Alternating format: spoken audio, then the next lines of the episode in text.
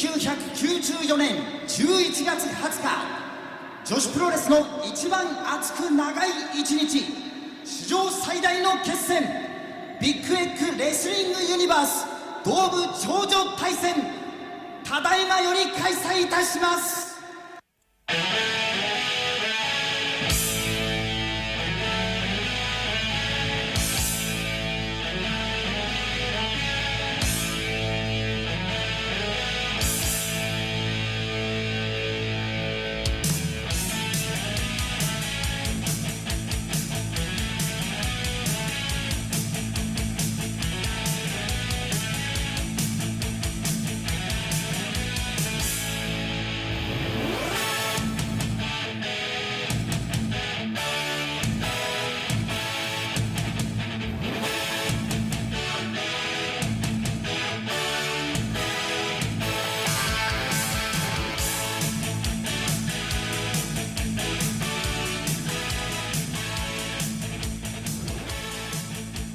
Everyone, and welcome to episode 8 of Big Egg Podcasting Universe.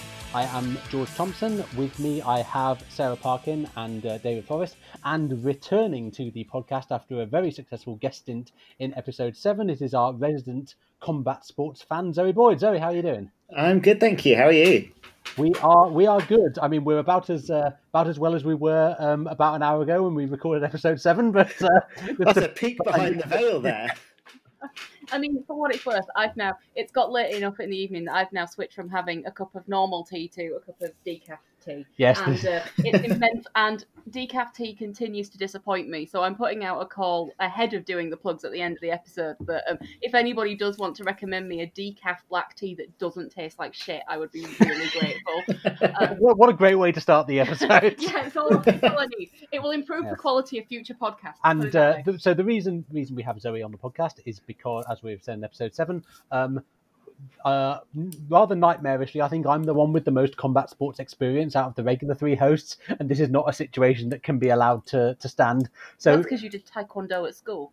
well, yeah, I did, I did three years of taekwondo, and I was fucking shit. So, um, so on this episode, we are going to be talking about um, the remaining two fights in uh, what you may regard as the, uh, the combat sports um, portion of Big Egg Wrestling Universe. So uh, we have a kickboxing match and a shoot boxing match, which are two distinct but related uh, related sports. So uh, if you want to uh, hear a little bit more about uh, uh, kickboxing and shoot boxing, we did a bit on that in episode seven. So hopefully you will have already listened to that. Uh, but uh, if not, then um, yeah, we'll, we'll just we'll just do the fights in turn. I think so. The kickboxing match is uh, match number five on the show. It's uh, it's appearing quite early. It's not been a, a lot of wrestling so far. Uh, so this pits um, Kumiko Maekawa, who is a regular member of the AJW wrestling roster, uh, against Sugar Miyuki. So Sarah, take us away with the the context for this one. Okay, so just to backtrack, so we talked a bit um, last time about how there's this quite uneasy relationship between pro wrestling slash Joshi slash Pura, whatever you're calling it, um, and the kind of legitimate um, forms of, of martial arts. And there's always been a bit of a there was a bit of a belief that maybe you needed some of that legit credit in order to get pro wrestling over as a kind of uh, as a as an art form because as an art form it depends on being presented as a sport. Um, I think that's definitely opened up, but I think it was definitely an, uh, an understanding at the time. So in the context of there being um, an AJW essentially having a martial arts title that they don't do very much with at all, um, but when they do, they seem to kind of you know they keep it around for a little while just during this point in the early 90s really when um where, when kind of joshi is in a really odd place as we kind of talked about in previous episodes. Um the the kind of the, the the martial arts that end up on this card are things that are actually kind of quite you know they're quite homegrown actually in the sense of it being japan. So um the word kickboxing is a kind of a Japanese sort of anglicism that was kind of that was coined by um, Osamu Noguchi, who was a boxing promoter who actually started kind of doing the first kickboxing um, matches in, in Japan in the 60s. Um, so the the word was then later adopted in the, the US as well. Um, and this is the point where I'm going entirely from online sources because I don't know much about this myself. So please, Zoe, correct me when I get it critically wrong. Um, but this is kind of kickboxing starts out as a kind of a mix of karate and Muay Thai, and it's developed by um, so I suppose the, the name to know here is um, Tatsuo Yamada, um, who had done karate but wanted to develop a kind of full contact rules version, and then got interested in Muay Thai as a result. Um, so the sport developed in kind of the early to mid '60s, but it caught on really well. So as we talked about last episode, um, it actually was really popular on kind of mainstream TV in the '70s. Um, disappeared in the 80s and then had just started coming back in sort of the early 90s. Um, did you uh, did your research show why it disappeared in the eighties? No, please tell me. tell me. so, well, uh, so so as with a lot of martial arts, this is based on a lot of hearsay. But basically, in the eighties, um, Muay Thai, which is is Thai kickboxing, which has been a consistent sport in Thailand for a, about 120 years now, uh, and the guys there are very very good at what they do. And they heard about this kickboxing thing in Japan. They were like, "Well, why don't we send some guys over and see how they do?" And they just wrecked the Japanese fighters' shit, just absolutely destroyed. As was the case with with and American fighters as well when they went over to America, because American kickboxing didn't allow leg kicks because I don't know why actually. They just thought that they weren't very effective. Well, yeah, no, as in kicks to the legs, not kicks with the legs.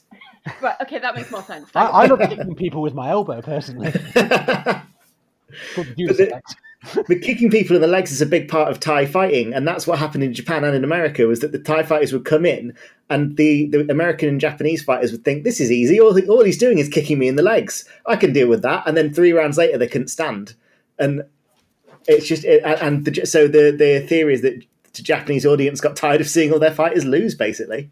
Wow. I mean, from what I could from what I could gather, it did look like there was a it was a regular fixture to have kind of Japanese kickboxers against um, Muay Thai boxers, but it potentially make it makes more sense in the context of this was becoming a national disgrace and they had to nip it in the bud when things were getting really it's, serious. It's, it's, it's, the most heated Japan versus Thailand confrontation than that uh, Women's World Kabaddi Championship match that we uh, watched in the stream a few months ago.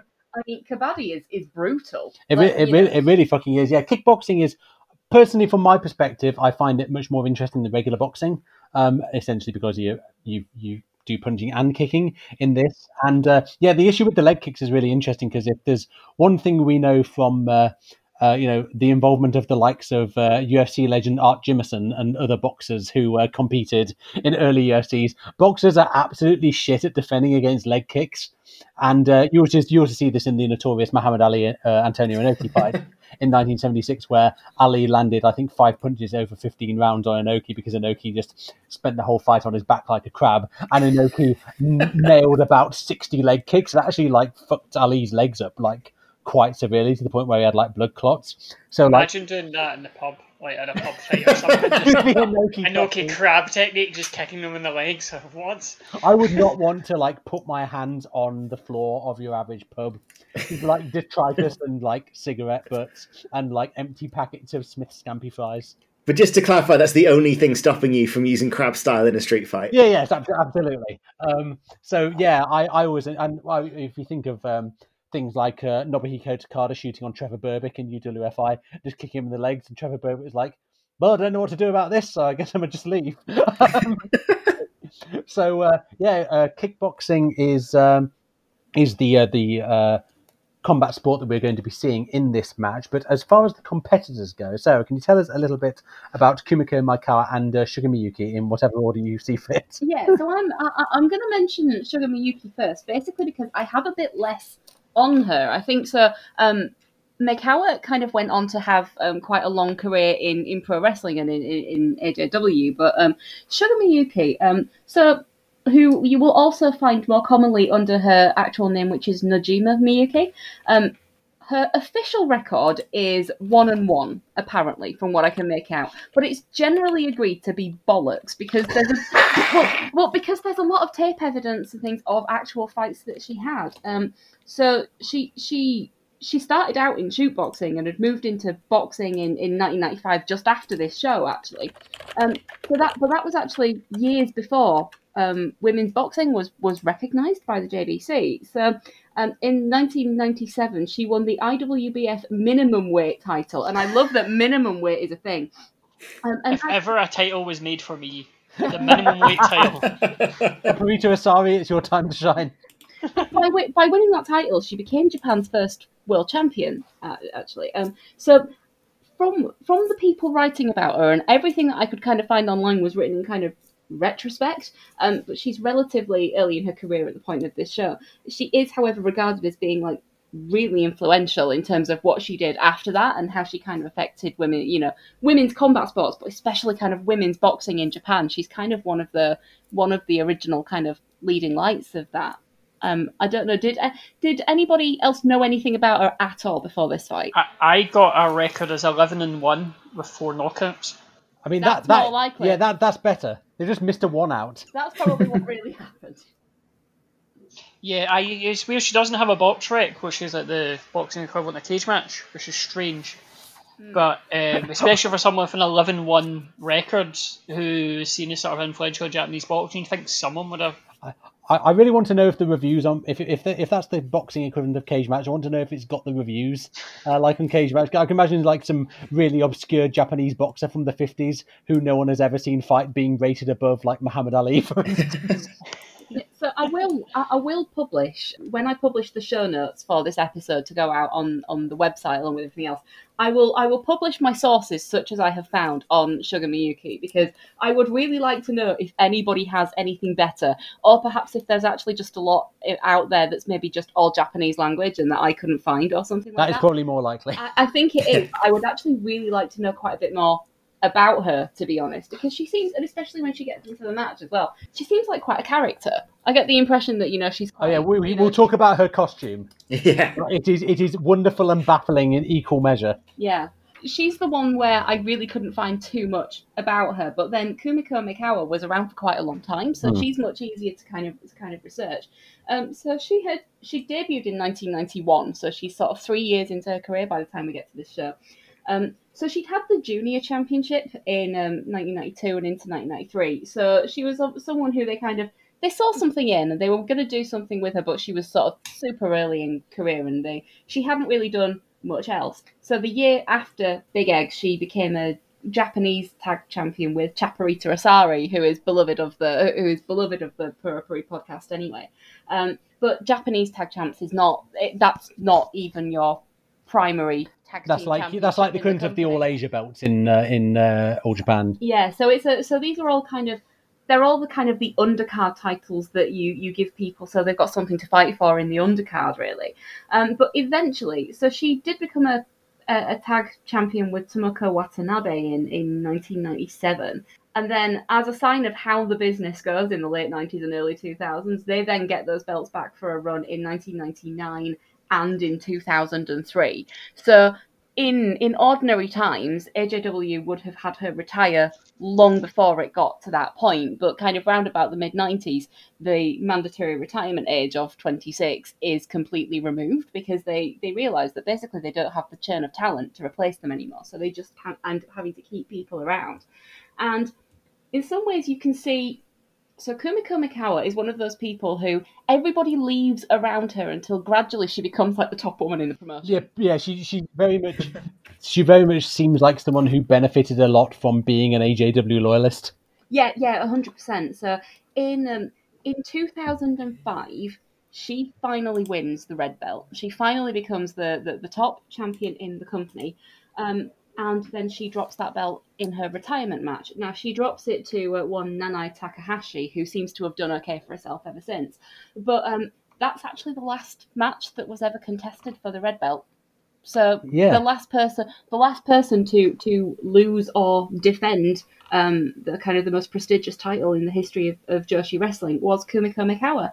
Um, but that's that's kind of all long in the future at this point. Um, round about her retirement, she went into something that we briefly mentioned um, in last episode, which was um, an it was Smack Girl. Okay, so what was Smack Girl, Sarah? it was a it, it was a, a women's kind of MMA promotion. Um, she had a few, she had a couple of fights there in 2005 and 2006, um, where she lost. And stop me if you've heard the names. She lost to Keiko Tamai and Tara La Rosa. Um, any of those No. names mean anything? Tara La Rosa, uh, I know, uh, as as a one of the pioneers of women's MMA. solid name. This is back in the time. Nobody in women's MMA gets a good record because they're all kind of learning from each other as they Yeah. fight. So they'll, they you know, they'll they'll pick up a few wins and they'll lose to somebody, and then they'll go away and be like, "Shit, I haven't really heard that before." Because so few gyms are actually accepting women to train anyway. So they have a real like disadvantage going on. So a lot of the the real pioneers, it's pretty much just Gina Carano who who who wins a lot and becomes the first star, and then it's uh, Cyborg uh, Chris Cyborg, whose name I've forgotten. Um, Just you know. yeah, yes, yeah, Chris Chris Cristiane Justino. Um, but yeah, it's it's there's just this this big pool of really really talented women fighters, including Tara La Rosa, who never get really the credit that they are due because they never develop these kind of big records and become dominant. Are the fights kind of interesting because of that, though? Because they're all kind of doing things that are relatively new and untested, and it's Oh yeah, they're garbage. It's great. like, but nice like when you get to top level combat sports, quite often it can get quite dull because the, the you know they're, they're- it's like that kind of mental chess match thing. When you get people who don't really know what they're doing or, or know enough to think that they know loads, but they actually don't know much. Oh, it's entertaining. Oh entertaining. yeah, it's The same with like- every sport. Yeah, it's like if you look at the um the nowadays like world chess championship matches are absolute dog shit. Um, because like they, they they know so much about chess. Like every match will be a draw, and then they'll go to like uh, rapid games, and then Magnus Carlsen will, will win because he's like incredibly good at that. Like if you if you make them play it under a time limit, it's like all right, you got three minutes each. Rather than like an hour and a half, and like then you'll see some fireworks, because like they'll be just like chucking pieces all over the board and uh, and stuff like that, and just doing absolutely mad shit. So uh, yeah, it's, it's, it's yeah, you know that's uh, mental chess and your actual chess have uh, quite a lot in common. So to give you an idea of, um, I, I don't want to turn this into an oh, isn't Kumiko Mikawa, you know, a, a kind of a a long star. I don't want to make this sound like I'm just dumping on her, given what what what her career goes on to become. But Oh, like, I'll, I'll, I'll sound up the New Jack theme for you to, to shoot shit over. Cut my fucking music. in the context of my research, I found a website that was showing an archived version of a GeoCities article from 2003. Hell yes. Somewhere on GeoCities. Real internet hauntology. This. Oh yeah, and uh, so I so this was um I think it was archive.org or something, but um that that were showing it, but.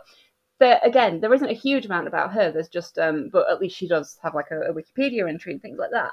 Um, I got there, and this article from 2003 that someone had written about her said she's clearly badass as hell when given the opportunity, um, and then eventually said is reaching that phase out age of yesteryear. But with Zenjo's current state, it is hard to determine where she'll end up. Which to me seems like an acceptance of, well, they're running out of people, so they might push her. Like, which Uh, is, and and they did. Yeah, yeah, it's true, and that sounds quite sad when you describe it as that. But it wasn't, you know, she she's not at that stage yet. By the time we get to by the time we get to Big Egg, I, I'm actually quite surprised that um, her performance in this fight didn't give her more of a push.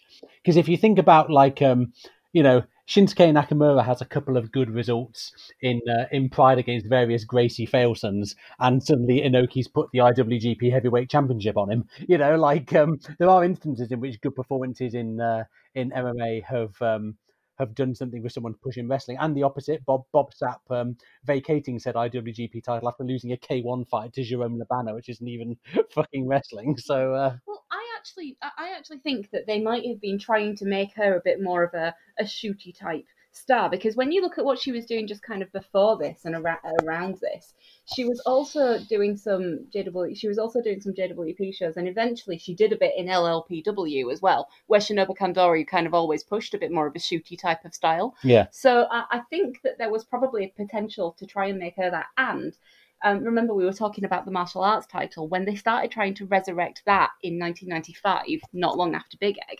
Um, Maekawa is one of the people who's in that title match. So I think she's someone that they were planning on doing something with, but then as they kind of stopped bothering with that kind of martial arts type of style, I think it just kind of she drifted into doing some of the more the kind of the mainstream, and then she gets into her kind of her mid card tag runs in yeah. I mean, I mean, onwards. I mean, this the, the, the two fights we're discussing on this episode kind of feel like they were uh, functioning as a soft launch for a sort of uh, shoot style division that never re- really materialized. I say shoot style; Yeah. these that's a, that's a type of wrestling as opposed to a type of um, type of uh, combat sport. But you, you know, you know the sort of thing I mean. So yeah, Yeah.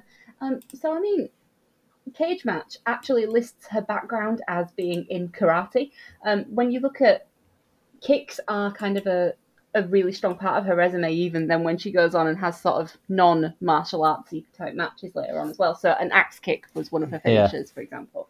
Um, so she, I think she's someone who always tried to work that kind of more grounded style, but she's very early in her career at this point, Yeah. and it seems like she's someone that they think is on the cusp of something. Yeah, I mean, um, yeah, I mean, you see her in her gi at, at the um, at the, the uh, pre-match promos. It's actually really funny if you don't know um, which of these women is the kickboxer, uh, and then you see Sugar Miyuki's uh, promo. Like, she could not more obviously be a kickboxer if she tried. Like, let's let's talk about this outfit. This is so fucking good. It's like she's got baggy shorts with like these big gloves, and then for some reason, like just a stars and stripes motif. She's she's come dressed as Don Frye. It's like it's incredibly strange. It's it, I, I mean I'm such a big mark for um um stables like a Florida Express in Dragon Gate where it's just these like Japanese guys pretending to be American while clearly not being American. Like the the waiter from the American ta- America Town restaurant in that Simpsons episode. Don't ask me. I don't know anything. I'm product of American education system. I also build poor quality electronics.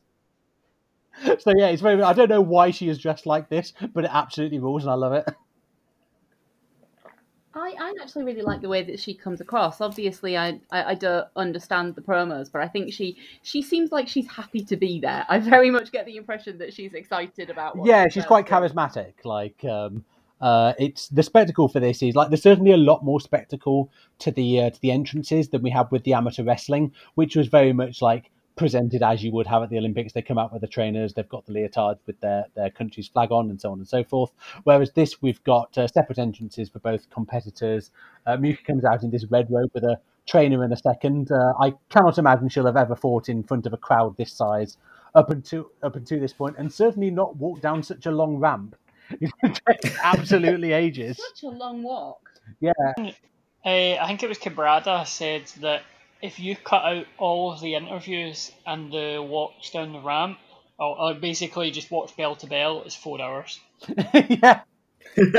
Which is still long. It's a ten and a half hour show. Yeah, if it's a ten and a half hour show, it just shows you. I think I Um, think you need the breaks between matches though.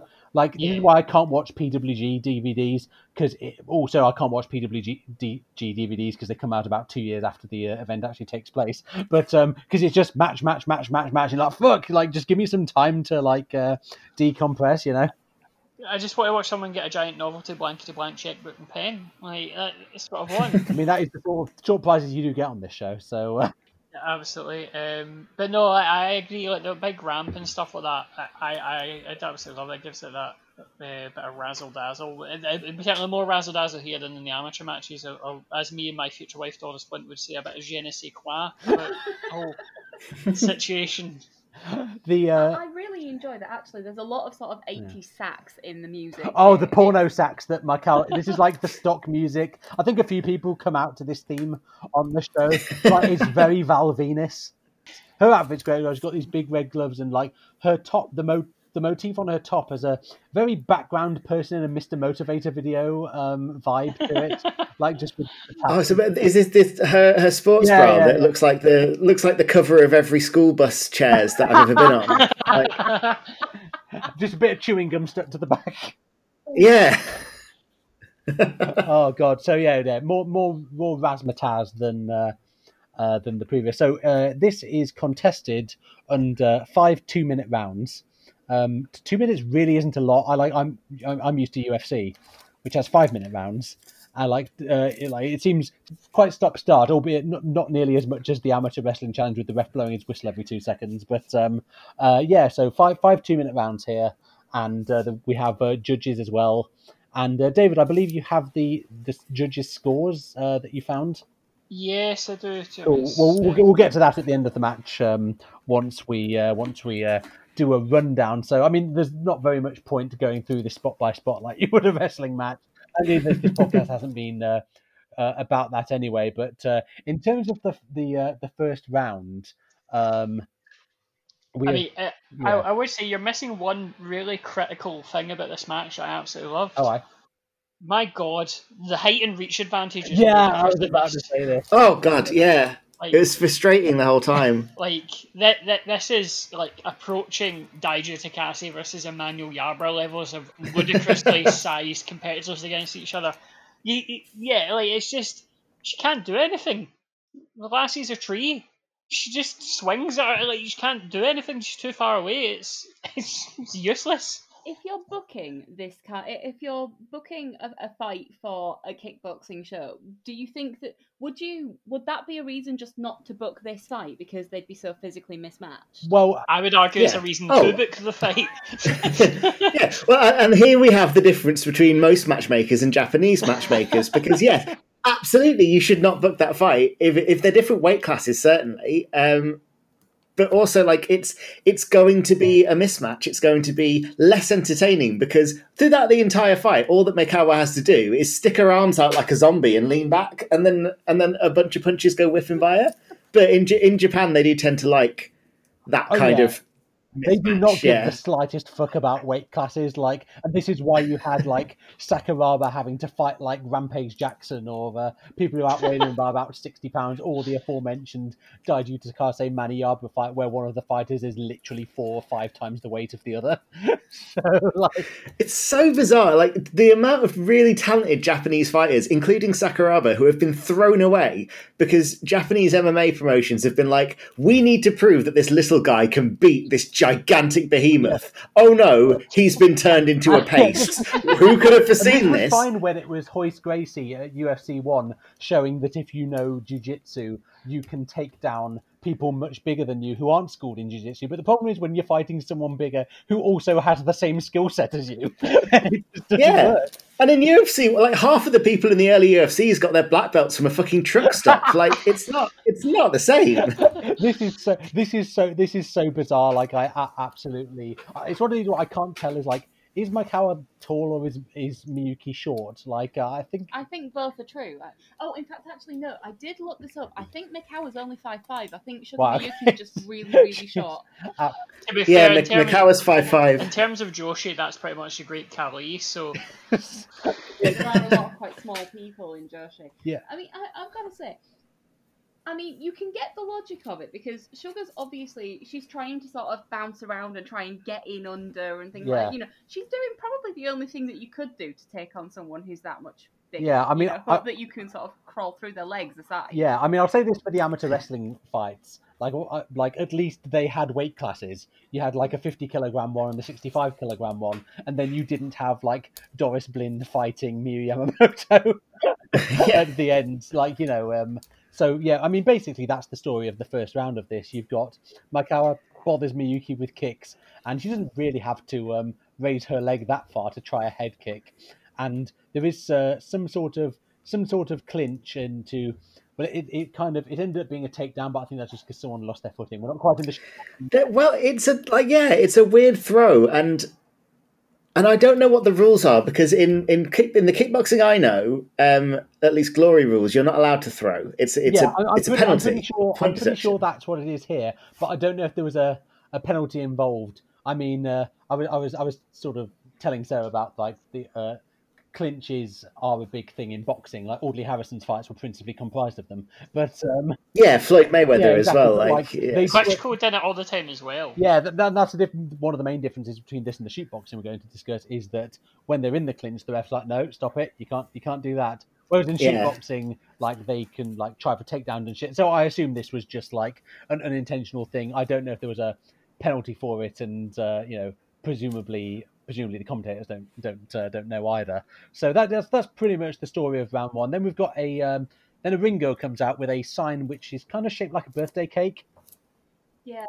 oh, it is. Yeah, it's a really It's got, bizarre like round presentation. two on top of it where candles would be. So that might be what they're going for. I've absolutely no idea. But you have one of these. Is it not the things big egg down. logo? Is that not what it is? Oh, maybe actually, yeah. Big, mean, that big cake sense. wrestling universe. I I was really, prep- I was quite shocked that we we got ring girls because I, I really didn't expect it and like I'm Likewise. It's kind of it's kind of kind of the same in UFC. You've got like ring girls who are basically there to look pretty and uh, like happy, it- which is fair enough because that's like their profession. But then you have like you've got that alongside the female fighters who are there to like contest. so- Yeah. I where are my ring boys? Where are my sexy men in speedos holding up cards? I feel like there's a you a lot of equality could equally be reached by objectifying men more sometimes. I, I, I can I can imagine like I'm trying to think who would like if I could pick someone from like 1994 men's wrestling to be like a ring boy, who is the sexiest man? I'm absolutely having real trouble coming up with uh, with anyone. Everyone was an ogre in '94. That's the problem. Yeah, I, Katsuyori Shibata had not yet uh, had not yet uh, started in the in the industry. Who I think we can all like- agree is a sexy man. It's going to be like some luchador or something like that, isn't it? Like some unmasked luchador. Maybe El Samurai was secretly a, a real hottie, and we just we just never knew it. Oh, I know. Ultimo Dragon. You know the story about Ultimo Dragon and Stephanie McMahon?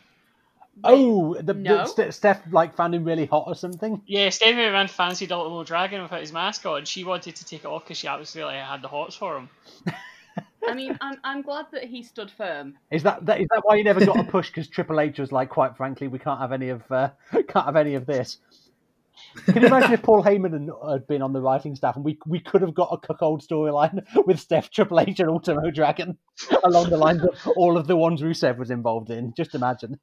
Could have been appalling. I been Stealing his wife and his nine belts. so round two, um, we've uh, this one I think is Miyuki comes back into it a bit more. It kind of seems like she was She looks defeated, and like at the end of the first round, she's like, "What can I do?" Like, yeah, she- she, she's she's going for it a lot more in this. I think she was kind of well, I've got feeling out my car, but yeah, I think she was just like realised the hopelessness of her situation. What I expected to happen was that I mean, firstly, I expected Miyuki to win this despite the size difference, and maybe that was my naivety. But um, you know how like people who know absolutely fuck all about boxing and MMA was like, oh, uh, Conor McGregor, he uh, he almost beat Floyd Mayweather because like he won the first two rounds, and he won the first two rounds because Mayweather let him. He was basically saying like, right, does this guy have anything?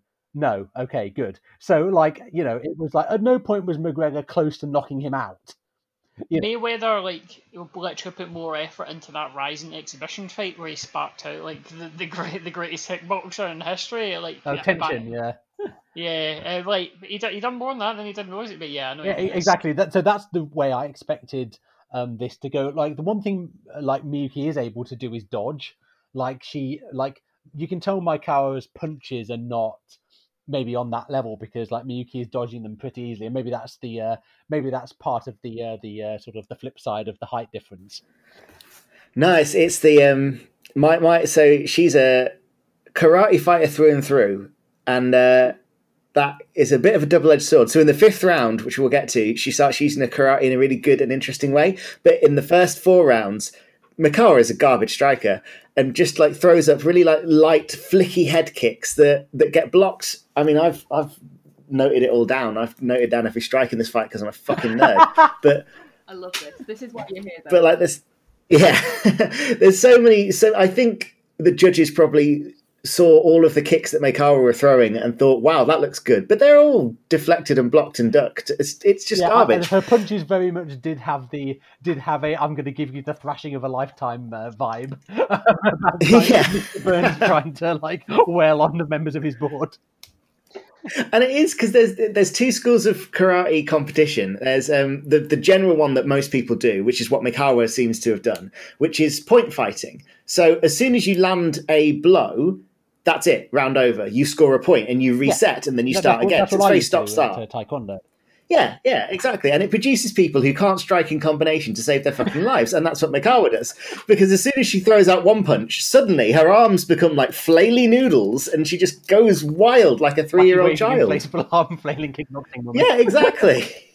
the um i mean the, the the other funny thing i i thought about like towards the end of this round there's a sort of sideways clinch where they're um like they're both facing the same way and i, I i'm just there watching it thinking inoki would have done a backdrop Like, Yeah. you absolutely know he would. He doesn't care that you're barred from doing them. He would have done a backdrop and they would have declared him the winner for reasons.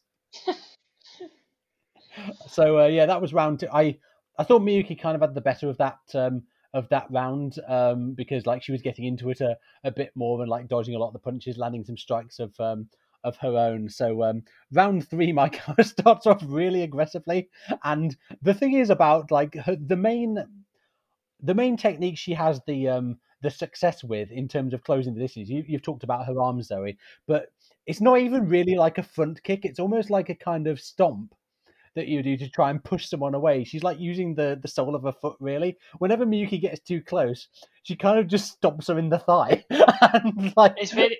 It, it's a very brother sister sort of thing. It's the sort of offense you would use against your brother or sister. You know, like get away and then just like. hit I'm gonna with- do this, and if you get hit, it's your own fault. Yeah, it's, it's very much that. Yeah, it's a really weird, slappy kind of pushy front kick. It's it's it's not great. It's not it's not what I expect from a professional fight. And I know I sound like a like disappointed head teacher, but Yeah. I just in, in like fairness, she is not a professional fighter, so like. No. I think if I was put in this position, like uh, playing devil's advocate, and I was like, notwithstanding the, the, the size advantage, but I was like, okay, you're on this uh, you're on this show. There's forty two thousand people in attendance. Your family's probably there as well. You're having to fight this like um, experienced kickboxer, like, and I'm thinking, right, how can I keep my ass from getting kicked? I would probably do this. yeah. And, and to be perfectly honest, Sugar Miyuki also not great, and, and I think she won this fight, but she's not using any kind of she's she's hanging back and counter fighting, which is fine when you're not the smaller fighter by a long way, because when you're counter fighting, you have to wait for someone to miss you, and you ideally want them to miss you by millimeters. You want to be as close as possible so that you can then throw a strike back and hit them quite quickly, which is hard when you have to run about three feet forwards in order to throw that first strike. So it's it's just it's This is literally like playing with Yoda on Soul Calibur 4, where like you you dodge an attack and then you have to do like three fucking somersaults to get anywhere near your opponent Yeah. because they're like a six foot five jack dude with an axe. What I was saying is that in round three, that you can feel the pace is starting to build, and they're obviously thinking, right, okay, we need to crack on with this now. So I feel like, in that case, that was the bit where I felt like it got a little bit more pro wrestling because it felt like it was building. It felt like there was a flow. But I will be honest, this was the one where at the end of round three, someone came around with a sign saying round four, and I thought, oh fuck, you mean there's another two rounds? I thought this was going to A championship fight, Sarah. Championship fight. Yeah. know, Five rounds. Should have, I should have known, but um, but yeah, I wasn't. Honestly, I wasn't gagging for another two rounds at the end of round three. Yeah, this was this was a hard watch for you, I think. Um, It I mean, was. it was also quite late and you were tired, but still. yeah. I think the problem for, for me is that there's no danger of a finish. Like, Yeah. there's no nobody's going to spark anyone out, so it's not really that entertaining because you're just kind of watching two sort of half static people Yeah, vaguely hit each other, and it doesn't. Yeah. yeah. There's not really any sense of adrenaline there, if you know what I mean. and the narrative doesn't i know it's not scripted but you know fights have a narrative to them and and this one doesn't change the narrative is Maekawa is really big and tall can miyuki get past her reach no she can't for five Of course rounds not. like yeah the the i mean i think also like just in terms of um my enjoyment of kickboxing i think like this the, the stuff i find interesting about mma is mostly the grappling. Like give me like Demian Maia just riding a guy for three rounds and just not letting him up for air at any point. Like give me that shit. I love it. Um so like um yeah i, th- I think i think you're right david. There doesn't seem to be that much um prospect of a finish. I do i do like in the join between uh, rounds miyuki's coach uh appears to be just blasting him in the face with an air horn. I assume it's some i know! I don't know. She didn't seem to like it but Right, this will wake her up. Get her, uh, get her, like hitting some of those combos. He, he refreshed off his chef and I'd be fun. Mr. Saxobeat starts playing. I, I love how he um he gets up in the middle of the match and starts like he's on the apron, and I'm like, doing the Ric Flair distraction. I, yeah, but honestly, it was like something at a SmackDown, the distraction finish. I was waiting for a roll up. Like I thought, I honestly thought it was going to be some sort of shenanigans roll up. Is this what's But like, ima- imagine if you were like watching a primo fucking Manny Pacquiao fight, and Freddie Roach just suddenly like jumps up on the apron mid round and starts like heckling yeah, like Canelo or something. what, Like, do you know what I mean? Like, This is what someone said about like uh, like how little sense wrestling makes uh, when you think about it. Like, can you imagine the length of, of the ban you would get in professional boxing if, like, midway through the fifth round, like, four of your mates rushed the ring and started beating your opponent? you started playing your theme music or something like this, and they turn around and go, what? and. And, and and then like, whoa, the title cannot change hands on a disqualification. So even though your mates have beat the other guy up, you are still champion. You said so. Zoe, you said that you've made a note of like every strike in this match. Is there I have. at, at what point do are there strikes that you consider to have been noteworthy? Like There are there are quite a few, but it just doesn't seem like it. So the the the point about um, nobody getting knocked out, and I agree because at several points, certainly in the in the second and third round, Maekawa is in just about the worst position you can put yourself in in order to absorb a strike. Like she's leaning back, she, her chin is right up in the air, her, her hands are nowhere near her face, and she gets cracked with a few really like quite powerful right hands, and she just doesn't seem to notice. But it's just because the fight is so flaily, it doesn't look like anyone's getting hit. This is kind of what I like about the. Um, I think they've changed it now, but when I first started watching uh, Olympic boxing, what they would have is they would have, I think it was five judges, and um, basically they press a button when they thought a significant strike had happened, and the person would get a point. But basically, to get a point, at least three of the judges had to agree. Like so, three of them had to. Scott Talent, the isn't it? button. Yeah. So that was quite good. So it, it sort of guarded against that subjectivity where like someone thinking, "Nah, I don't think that landed," and another guy's thinking, "Nah, it definitely did." So like I quite like that. Yeah. I think they could have gone for some of that in this uh, in this fight because yeah, you're absolutely right. There's like so many strikes which are just like seemingly landing and they're just doing absolutely fuck all. so, but credit to Miyuki that she's now getting. She's actually now getting some punches in at that. Oh, she is, yeah. So Miyuki, according to me, so obviously this is not the official strike uh, count, Oh, but I, I've got Miyuki outlanding Maekawa every round. Yeah. Which. Yeah, every It- round. It does make sense that she would be able to do that because she's got the skill, even though you, you know, she, d- Yeah. in spite of being at a size disadvantage, it does make sense actually that she should be able to do that. And this is Yeah, and a lot of them, to be fair, are leg kicks, which again are, are these things that, that just aren't going answered at all from Maekawa. She doesn't seem to know how to block them, and it's annoying that Miyuki doesn't throw them more. Yeah, that's the thing. I mean, the thing is, I put who I thought had won the rounds, and I've got it 49-46 Maekawa, but I know fuck all about uh, about this. So, like, um, I have clearly been swayed by the good-looking but like ultimately quite ineffective head kicks. Well, I so I thought I had a the reason why I've done this is because I watched the fight and I thought I think Miyuki won that, and then the judges said otherwise, and I was angry. So I was like, no, you know what? I'm going to go back and I'm going to fucking prove that Miyuki won that. So I was watching, I was going all by frame by frame at some points, being like, was that a punch? Did that land? Yes, it does. That's going in the One win of the only column. human Like, beings to have watched this fight twice. I know. Would Would you like the scoring? Um, well, let, us get to the end of the fight because we've got to. We're into championship rounds now, David. So we should uh, we should uh, talk about that. So I think Miyuki has learned by round four that if she goes for the high kicks, like I should go for the clinch instead. I should like try and close the distance. And to be fair to her, she does a good job in this. But Maekawa is good at using her reach um, to like land some uh, land some punches. There's also a bit where like um, uh, Miyuki gets like the, the first time I think anyone actually got at least a little bit staggered in this fight, wherein Miyuki got sort of sent backwards into the ropes. I don't know if she lost her footing or whether that was the effect of the punch, but she bounced back um, quickly anyway and uh, didn't sell the back like uh, the true pro Doris Blin did in the uh, when she got into the ropes in the uh, amateur. So you know these goddamn no selling motherfuckers. yeah, and then like um, it's actually quite funny. Like um, Miyuki does seem to yeah, get a little bit desperate in round five, like knowing she might be behind on the scorecards, uh, which proved to be the case. But uh, Maekawa basically matadors her in that when she's uh, she's uh, really going for it and just landing some big kicks to the ribs. And Miyuki even goes for this incredibly wild back fist um, towards the end of the round. It Oh, looks yeah. like it would have got my Maekawa in the tits. Uh, so I don't know if you get a point for that, but um, that's basically how we end uh, the fight anyway. It definitely gets pretty ragged Yeah, uh, towards point the where end. Ma- uh, Maekawa starts going for the for the head kicks. It feels like she's trying to do a Holly Holm on her or something like that. But yeah, this is the point where she's just like, "Quick, I want a knockout. Let's just start leathering her." But th- this is the point where Mia- Maekawa starts fighting like a karate fighter, and it works. And I don't know why she didn't do this. at The end, she does these she'll she'll throw a push kick or a body kick, and Miyuki will will either go backwards and rebound off the ropes a little bit, or go backwards and then naturally, you know, so you get pushed backwards. You want to move forwards to show that it didn't hurt you, and then when she does that, Maekawa throws a straight punch and, and hits her quite a few times, and it fucking works, and it is exactly how you use karate style fighting in the kickboxing ring. And then she just stops, and then she throws up a few slappy high kicks, and and, and just gets bored of the thing that was working. Meanwhile, Miyuki is throwing her entire weight into every punch, despite clearly being exhausted. At one point, falling over with the strength of what she's throwing.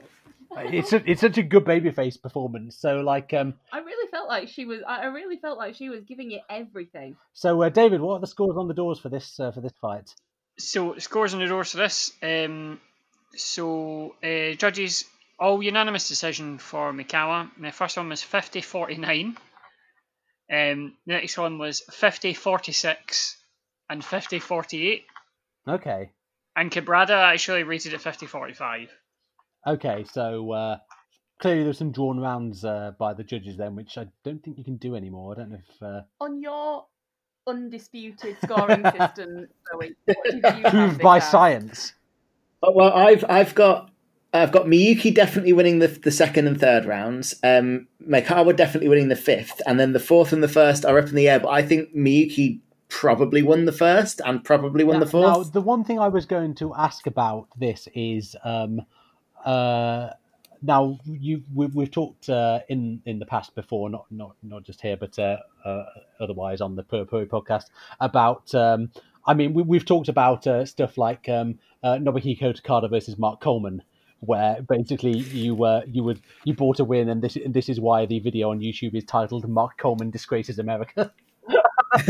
not as much as it's disgraced itself, mate. Um, so, so uh, did did this look to you to have any like sort of elements of being a work, or did it seem to you just to be a uh, a? I- And the reason I got suspect, suspecting of this is because I looked at the results on Cage Match, and like the pro wrestler had beaten the kickboxer, and I was like, hmm, because I've seen things like that happen before in uh, in pro wrestling when someone was on the take. So did it? Was there anything that seemed to you like they were cooperating, or did it just seem to be a fight that the person won with inferior technique, but by being significantly bigger? I think if they had been cooperating, it would have looked better. like it would have been entertaining. Like if I if I was cooperating with someone and that fight was what I produced, I everybody involved should be mad at that. I mean, covering your tracks. I mean, there's a famous story about um, the the former world boxing champion Primo Carnera, who was um, uh, re- reputedly the mafia controlled his fights, and that was how he became world champion. And you know, after after he lost the belt, the mafia sort of bet a lot on his fights as well. So he took some dives. And there's a story about a young Lou Thesz, uh, sort of uh, at the start of his wrestling career. Had been to one of these boxing fights, and afterwards he met a sports writer he knew, and the sports writer said, "Lou, after that, I promise you, I will never make fun of professional wrestling ever again. You guys try and make it look real." um, so yeah, I mean, the other question I was going to ask was um, not wishing to impugn the honour of any of the judges here, but you know, if if- with something as subjective as the scoring systems, do, do you think they just over overvalued? Uh, the efficacy of Maekawa's kicks, or do you think they've maybe had a whisper in their ear saying, like, you know, if you can give the decision to the wrestler, we're maybe going to push, then uh, then maybe do that. Maybe the I- I- Yakuza were doing some match fixing here. I mean, Or- or I mean, to be fair, yeah. if you're betting on this, this is I used to know someone who used to bet in the, the Bosnian Premier League and stuff like that. You're, you're you're pretty low in the barrel if you're if you're betting on this, but you never know. Yeah, I, I, I don't know. It's um, you know, Yeah, what do you think? it's interesting to Well, there, there's an old like kind of uh, understanding in uh, Japanese mixed martial arts that the the first consideration that a judge will have is is the fighter Japanese. If so, congratulations, they won the fight. And uh, I, I think it does carry over to this kind of thing quite often. In a in a close fight, the fighter who you think, oh, I hope the judges aren't biased towards them. Yeah, they're going to win. The judges are going to be biased towards them. Like, and it does. It's not just Japan. To be fair, they're just more overt about it. But in in most promotions, the the homecomer will win. I think there's a definite reason here why they would want it to be Michael who won, and I think it. I think the your kind of second instance, George, is most likely. I think it's been it was very much along the lines of we see big things in this girl. Please make sure that she wins if Yeah. you possibly can. I, I, I think it's very much kind of leaning on judges Yeah, to make sure they make the right call. And, and I think that's actually more likely than the fight itself being a work because if you're Sugar Miyuki and you're an up and coming kickboxer, it's not in your, the interest of your career to intentionally take a dive to a pro wrestler. So, Yeah. um, like again, notwithstanding the uh, the height advantage that may act as a, a mitigating factor. So I think that's probably more likely. But this was a this was a weird this was a weird fight. Like uh, like this this is again Zoe why we wanted you on the podcast. Basically say like is this technically good? And it seems like the answer is no. yeah, there was some good, but there are there are things. Watching it, there are things that uh, Sugar Miyuki is doing, like uh, leg kicking the rear leg, uh, that that mixed martial artists now still struggle with because that that you know because uh, striking technique isn't as good as it could be. Uh, there are definitely moments where I'm thinking that was really good, that was in- impressive, but for the most part, it's just Miyuki swings massive swinging overhands and Meikawa s- slaps her with kicks that don't land, and it's just that Yeah, for and five I rounds. imagine with the sort of less developed state of women's kickboxing at the time, like flailing away like that was probably enough to dispatch. Uh, Oh, I don't think women's kickboxing is really a thing Yeah. at all at this point. Well, I mean, obviously, it is because of um, uh, the the woman who we talked about in the last episode, whose name I've forgotten, Lucia Rijker. Oh, well, she wasn't Japanese though. Um, so No, uh, but she wa- she was in she she did really like fight in Japan and stuff like that. But yeah, no, I definitely think that she would definitely have a, had an influence. Definitely. yeah, so uh, that and uh, Maekawa gets a. This is an especially deluxe looking trophy. Actually, we've talked about the uh, these trophies uh, that the winners of the matches get, but the, this has got like I don't know what they're called, so I've just written chandelier bits. But Yeah. It's definitely it's got a lot of bits hanging off it, which cause a number of issues because they're trying to do a post match interview with her, and all you can hear is these bits hanging on that hang Just off jangling. the trophy, just jangling and clacking against. It's like having a Christmas tree, isn't it? Yeah, yeah, it totally is. I believe this match is sponsored by Kirin Orange as well. That's not even a joke. It genuinely was sponsored by Kirin Orange. Yeah, um, so chemical pads. yeah, the the Kirin, the Kirin lads have good form with uh, big trophies. So Ki- Kirin lads lads have outed themselves as loyalists. Yes, exactly.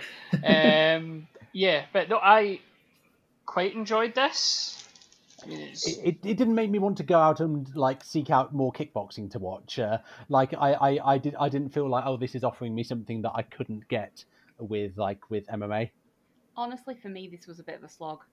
It was Um, only ten minutes.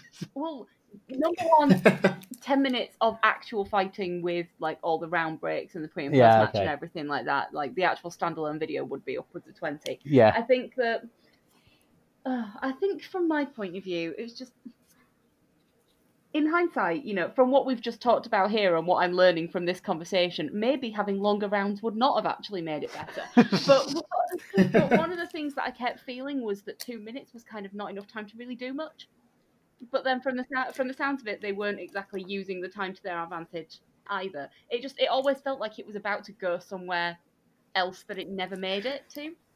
Yeah, I think that that does happen in the longer rounds go on. Obviously, the longer rounds go on, the more tired people get, so you can get really Yeah. sloppy, bad matches. But but I mean, it's only two minutes long because they're women, um, and that that was a rule that kept going for quite a long time. That women's kickboxing was two minutes around, and uh, men's kickboxing was three minutes, which is such a small difference that it just seemed really pointless. Just to especially the abstruse example of sexism. Yeah. But yeah, I think longer longer rounds, three minute rounds in kickboxing, you definitely do see that there's there's more opportunity to get that kind of momentum going that just wasn't yeah, present it's like if you imagine watching a World of Sport match because they have three minute rounds, like uh, it's it's the same sort of thing. Like how much interesting mat wrestling could you do if you had two minutes to play with? Um, so yeah, I think it's exactly the same sort of thing. I also think having the, the knowledge base of kickboxing especially helps. Like obviously you're able to analyze it from that perspective. I'm just watching some fl- flaily hitting. Yeah, I enjoyed it a lot more the second time around when I was like counting every punch. But I think that was because I had a hint, I had a hankering that uh, Sugar Miyuki had won, and every time she landed a blow, it was vindication for me. So that that helped. I will say, um, in terms of like wrestling shows with like weird combat sports uh, spin-offs, this is far better than any of the awful boxing and karate matches that WCW ever did with like Ernest the Cat Miller and Roddy Piper and stuff like that. oh so God! I've I'll take this over any of those. Uh, Ernest the Cat Miller. When will someone call his mama? That's what I want to who know. knows? Who knows? Um, so um, Yeah, the um, so uh, I think let's move on to the uh, to the the shoot boxing. So we've paired this with the kickboxing, um, even though they're not together in the card because they're sort of related forms. So this is match number eight on the uh, on on the show. A, a mere sixteen to go, or fifteen, depending on who you believe, as per uh, last episode. So this is uh, Kaoru Ito, another member of the AJW roster, versus uh, Fumiko Ishimoto. So, Sarah, if you will, a little bit about shoot boxing and what what what, what the fuck is shoot boxing, and uh, and uh, who are these women who are involved? So, um, so shoot boxing, honestly, is it's a bit niche. I think, even by sort of like combat sports standards. Um, so, think of think of kickboxing as you will. Think of sort of shoot style wrestling and all of the influences of people like Karl Gotch and, and the influences that he got from Billy Robinson of Wigan and of sort of Pehlwani from, from Indian martial arts. Um, marry the two and you sort of get shoot boxing. So it was it was created uh, by one Caesar Takeshi in 1985. that is a heck of a name. It's a heck of a name, and I'm really disappointed that, despite being both Caesar and Takeshi, there seems to be no discernible castles or palaces to refer to. Um, so, essentially, so thankfully, there is a website called shootboxing.org, which uh, looks vaguely official. Um, always a .org, isn't it? It's always .org. Always a .org. always, always a .org. cheaper. That's why. But he said, uh, so we, basically, it's it's a standing it's a standing martial art that recognizes throwing techniques and standing joint techniques. It says in the Google Translate, in addition to punching and kicking. So it it, it allows for kicks, punches, knees, elbows, throws, and and standing submissions. So it's a really honestly, I've never seen anything quite like it, and I It- don't know whether that's just because like I am not particularly well exposed to different martial arts and things like that. But It- I mean, It also says on this website, uh, samurai stands and fights, and in those four words, you possibly have why Japanese fighters have not excelled on a global level in MMA. um, I my interpretation of shootboxing was is that right, you've got kickboxing, but how do you make kickboxing better? Well, what you do is you put in judo throws and Aja Kong discus elbows, and and I, I, I don't disagree with that. I think that's a great stance to take. Just Hundreds of Aja Kong discus elbows, um, hurricanes, and yeah, a couple of judo throws, some shin kicking. You know, pepper in a bit of shin kicking every now and then. You'll be fine. I mean, this isn't actually the, this is actually isn't the first shoot boxing fight I've ever watched because in in our Wednesday night stream a few months ago, uh, we had decided to make a weird Japanese MMA a theme of uh, of the stream, and uh, the um, uh, now sadly retired uh, former Stardom wrestler Arisa Hoshiki, when she um, retired from wrestling the first time, she went into shoot boxing, and uh, it seemed like she was pretty good at it. I mean, she, the the fight I watched, she looked good and uh, dominated the uh, the fighter, and possibly possibly started developing the neurological issues that sadly led to her uh, second retirement, which is really a shame. But that so that's my experience of uh, shoot boxing, and uh, there wasn't an awful lot of throws in the uh, in that fight, so I didn't necessarily get the. Um, the difference between shoot boxing and kickboxing, but fucking hell, there's throws in this. So, but before we we talk about that, uh, so if you can tell us a little bit about the, the about the two competitors. well, I can certainly tell you about at least one of them. Um, so let's so let's start with Kaoru Ito. Um, not to be confused, and I make this mistake often, and we'll be re-listening to some of our previous episodes of this with a view to this in mind. David, can you snip out every instance of Ito being said? I am vaguely concerned that I might have done this in previous episodes, but Kaoru Ito is not to be confused with Kaoru in block capitals, um, who is also a wrestler who is also on this show in the undergrad in, in the undercard and is certainly uh, younger and sort of not as far into her career at this point. Um, so. Ito um, can still be seen wrestling at the age of 48 right now in Pro Wrestling Diana. She debuted in 1989, um, having trained under the legend that is Jaguar Yokota in the AJW um, dojo. Um, so she didn't actually go into MMA until 2001 for her first fight. Um, her pro record is two wins and three losses. So she she was one of those kind of AJW lifers, like we talked about Maekawa being as well, um, until about 2004. So she wasn't with them right until the end, like Maekawa was, but she stuck around for quite a long time. Um, in 93, she'd also, just before this, um, she'd also done some of that work with JWP and LLPW, where she probably worked with Shinobu Kandori and got uh, and- and got a bit more of a sense of that. Um, she I mean, it's just a sign of what happens to AJW after after the money goes and after the audience is sort of going in the early 2000s. Um, so she's somebody who spent years in the company working her way up. She got her red belt shot before Maekawa. She got it in 2000. She then held that title for 525 days. Jesus. Then she won it. She she had five months off. Then she won it again in 2002 and held it for another 106 days. Um, at this point, when uh, of, of the match that we're talking about now, that's not where she is. Yeah, so she didn't go into MMA until seven years after uh, after this fight, um, and then she had um, uh, and then she had a couple of other fights in 2000, between 2004 and 2006. For this show, she is still kind of in your lower card where she's had so she's had the AJW Championship, which is one of the sort of lower mid card titles, and she's a previous um, Japanese tag team champion with Sakie Hasegawa, who Yeah. we who was Blizzard Yuki, who we talked about in a Mhm. previous episode. Um, so imagine imagine if you will that I think despite the fact that she goes on to have this kind of long storied career and is one of those people who's really widely respected now at this point she is still just kind of the promising newcomer and they obviously want to do something with her in a bit more of a shoot style in the same way as Maekawa. Yeah, like this is this is the thing about uh, Kaoru Ito. Like, I was like the the idea of Kaoru Ito shootboxing was kind of strange, but the, the thing is, I I you know I, I watch the odd sort of um, Diana show uh, here and there, and you see her make appearances, and I've she's not not someone I've ever thought of as having. Um, so I bet she would be good at shootboxing, but like she is a lot older and slower now, like being 48 years old, and and also a lot differently built. Her build weight nowadays is about 240 pounds. So like, um, Yeah, you know, she, yeah. So like, this is sort of earlier in her career when she was a lot more fleet of foot, and um, like clearly, clearly does know what she's doing in terms of the uh, the technique. So uh, yeah, yeah, quite an interesting thing to see her in this position on the card. And again, clearly someone they are going to push at some point in the future. Um, but as far as so Fumiko Ishimoto, her opponent. Yeah. So remember how I said that I could certainly tell you about one of these competitors.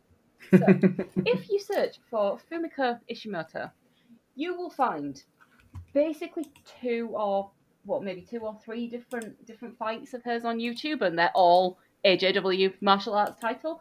Um, so you, there is there is the fight that we're about to talk about.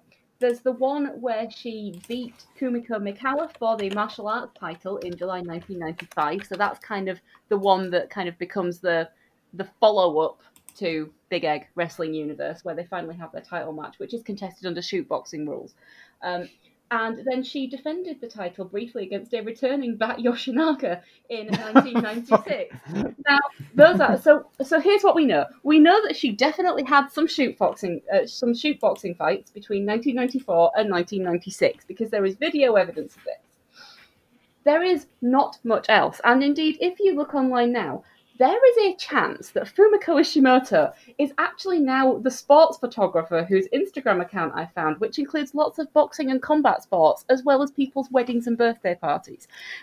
Yeah, I think she is. She looks the, the Yeah, I same. think it's her. Like, I mean, I, I Yeah. don't want to say for certain because we don't really have like a we don't really have like an evidence of progression from one to the other. But I think it, I, I think It it's would her. make sense if she had like doing photography for like combat sports. I mean, it, when it came up in Google, I assumed that it was wrong, but then I, I- I clicked on it and realized that actually most of what a, a lot of what she does is combat sport photography, and I was like, well, that that would actually make a lot of sense. okay. Um, yeah, and there's and general sports, but there's some pro wrestling here as well. Good photographer, by the look But of it. that- that's yeah, good. yeah, I followed the link to her Yeah. website as well. Actually, you know, it looks like she's someone that you'd probably book, that you'd probably book. But um, so but that is pretty much the extent of what I know about Fumiko Ishimoto. That she was the second, uh, she was the second and last martial arts champion in AJW. She had some fights and is probably now a photographer. Um, so this is another appeal to listeners that if anybody does know anything else at all about Fumiko Ishimoto and you want to fill in any of the gaps in this woman's career, please let us know. We will clear it up on a future Well, well- episode because I really, really want to know more about it. Well, we've got a friend called Jose who um, like he's he's into his combat sports and he's an absolute like wealth of knowledge about Joshi, especially '90s Joshi. And we asked him who, if he knew who Fumiko Ishimoto was, and he was like, "Never heard of her." so that, uh, that tells you quite a lot. It didn't seem like she had so much to do with the wrestling business, but uh, uh, anyway, this is uh, yeah easily the uh, biggest thing she ever did in uh, in wrestling, and again presumably the biggest crowd she has ever competed in front of, just like Sugar Miyuki. So in terms of the, we always end up talking about the the gear on this show, but like you know, it's a that was a big thing. Everyone had new uh, outfits made. So um, Ito is in sort of basically standard wrestling gear, but with big gloves.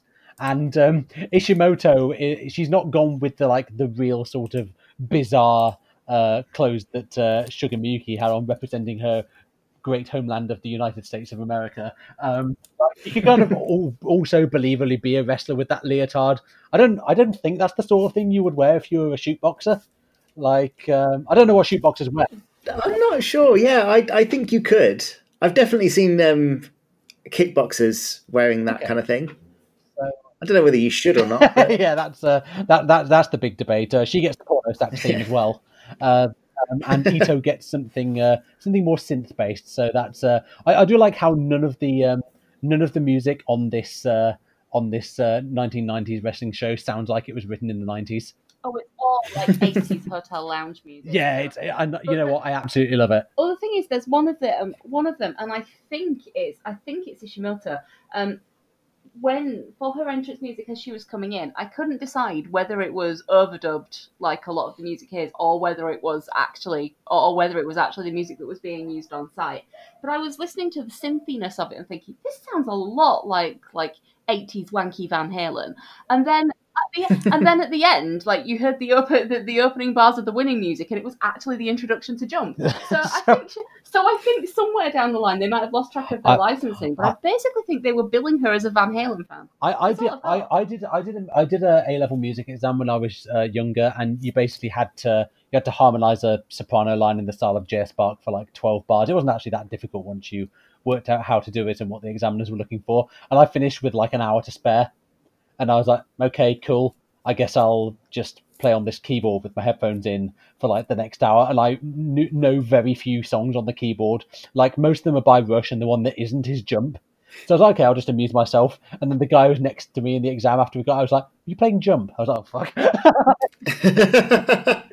You're playing Jump quite badly.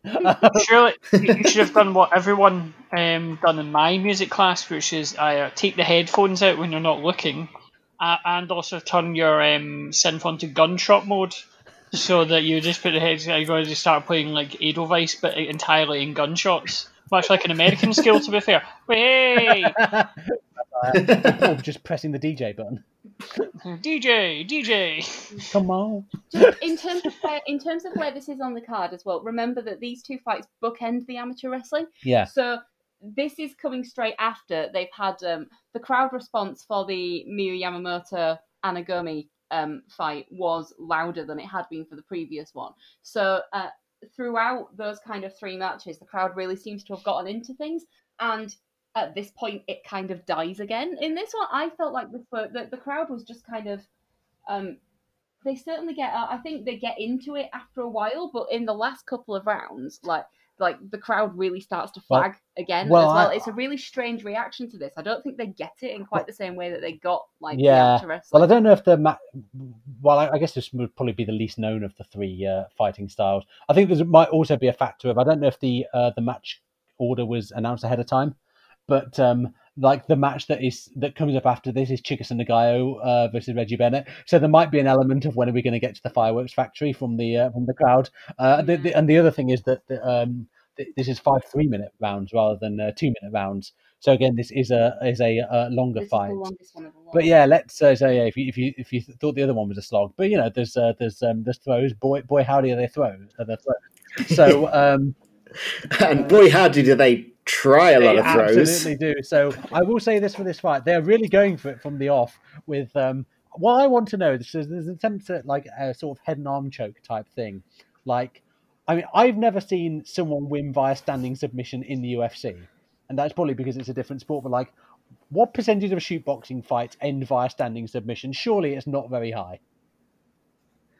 Well, the um, the the standing arm head and arm choke is something that I have seen attempted once in the UFC by uh, Benson Henderson, who he spent his uh, UFC career basically fucking about and being like, "Hey, look what I can do because I'm quite good at, at defending myself. So you know, people can't really hit me. So I'm just gonna, I'm gonna, I'm gonna start punching people in the leg." He fought one of his title matches with a toothpick in his mouth. The- what a That boss! seems like he was asking for trouble. I know, right? He just like it, it was just tucked into his cheek, and as soon as he he won the match, it just popped out of his mouth there, and the interviewer was just like, "Have you had that in your mouth the whole Real time?" fucking film Like, yeah. noir detective energy from that.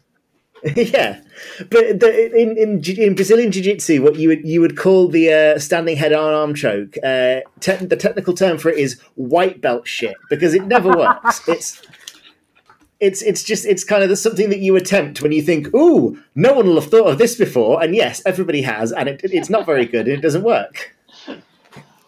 Oh. Absolute maverick move. Um, yeah, this is this is. Um, I, I will say, like Ito has nice form on the high kicks, and well, the same thing. Kumiko Maekawa had very nice form on the high kicks, and just they didn't really do anything, but they look very pretty. Now, the main difference between uh, this and um, uh, and kickboxing is that throws are allowed, which means that clinches are allowed. So, and that gives you opportunities to do some knees in the clinch, which uh, at various points in the fight they um, they try and uh, they try and do. And um, the strange thing about this to me is very early on in the fight, it becomes very clear, even to a non-shootboxing aficionado like myself, that you're not allowed to attack a downed opponent, whether this be via submission or via strikes. So there are numerous instances of someone doing a judo throw. Ito seems to have slightly more success than Ishimoto with these, um, and then they kind of have to let their opponent up. So again, this kind of seems like a a, a way of wearing your opponent down because presumably you're not going to knock anyone out. This, um, like I mean, you'd have to throw him on the floor pretty fucking hard. Watch um there's a there's a Muay Thai fighter called Saenchai S A E N C H I I don't know whether I spelled that right, but um, he's well worth watching because he's one of uh, one of the greatest Muay Thai fighters of all time. But he's also Muay Thai has rules for throws. You're allowed to do throws in certain ways. Um, you're you're only allowed like I think there's something like you're only allowed to touch your opponent with a part of your body that you would strike with, so you can like tip them over with your shin, but you couldn't use the back of your leg to trip them. It's bizarre. But Saenchai is the best at it, and he is really good at basically picking someone up and dumping them on their head, and he's got knockouts that way. Oh And- god, that's and brutal. I must help, helped by the fact that in Muay Thai, if you throw someone, it is perfectly legal to kick them while they're on the way down, just not not while, one, not once they hit the floor. This is a sport that has actual like Street Fighter juggle combos. Oh yeah, Amazing. that that's really that's really good. So it seems like the technique really here. It seems like there's a in round one Ishimoto does a throw and then waits for Ito to standing and then follows up with a back fist attempt. So that kind of uh, like give them just enough time to like get to their feet before like going back on the uh, offensive. Um, so Yeah, I was gonna say, I definitely did see more than one like spinning back fist in this match, didn't I? Yeah. oh, they, yeah. In, in round five, there's like dueling spinning back fists. They just both go for it at Yeah, very close to the same time. That was the moment where I was like, it's because they know that Aja Kong is the champion Yeah. and they just really wanted to pay homage to her, this, isn't it? this is what me, me and my mate did. Um, we we're playing UFC Undisputed Three on the uh, on the Xbox 360, and finding out like both of both of the fighters we picked had the spinning back fist as our special move. So we spent the rest of the fight, both guys just spinning around like a top, and there's actually Like a Beyblades. career mode. Yeah, yeah, yeah. Beyblade, for fuck's sake. Let it There was, rip. there was What uh, the UFC needs is for the fighters to be wound up tightly and cord before the fight starts, and then just let them rip. that that would genuinely be just put them in like a fucking centrifuge. Or You know how they always call UFC human cockfighting? Oh, it's actually human Beyblades. That's what it should be. spelled B A E B L A D E. Um, there's also a, a point on that game as well where I managed to knock a guy clean out with a spinning back fist in my career mode with my created fighter Jason Wang, and then I was just like, I was just like, I'm going to bed. Like, I'm not topping this. like, so yeah, very very satisfying when it comes up, and I think I think psychologically speaking, this must have something to do with like it's like okay, look, it's not working, but you think how fucking cool it would look if I, think knocked there was definitely a, an opening for uh, an illegitimate fighting company that based is based on the idea that you can only do mad as fuck finishing moves. It's the only the only offense you're allowed to do.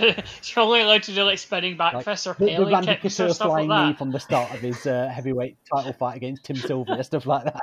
Every, every everyone would start a fight like Shibata by like doing a drop kick. so this is a question. Shoot, Th- this is a question, and I think it goes back into the discussion of whether or not this match is a work or a shoot. If you were going to work this match, would you have that many spinning back fists in it, considering the fact that Aja Kong, who is the champion of AJW, is going to appear later on and use it as an absolutely devastating finisher? I think that you would have, and especially 90s AJW bookers, would actually have had the sense to not have that many back fists in this match. Need to get better better road agents. Yeah, you don't you don't want people to realise that ninety nine percent of the time a spinning back fist is wank. yeah, yeah, and I mean the thing is, Aja Kong, I believe that a spinning back fist from Aja Kong could level a tree. Like honestly, like I fully, I fully believe it when it comes from her. But I- I- she's built, but it's because that ma- that move has been built up, and I think a, a lot of a lot of wrestlers will say you can build any move to be a credible finisher if you make sure that it's sold properly and it's. Remember when Mark Henry Yes. had the bear hug Oh, Yeah, yeah. in like the 2010s, like Yeah, as or a like the viable big show's finisher? knockout punch. Yeah, his hands are fucking massive. That's actually a really good point, Sarah. I hadn't thought about it that way. But I can imagine Aja Kong like marching up to these uh, women furiously after the show and just be like, "I dare you bury my finisher? You did 18 of them in this match, and none of them, none of them knocked your opponent out."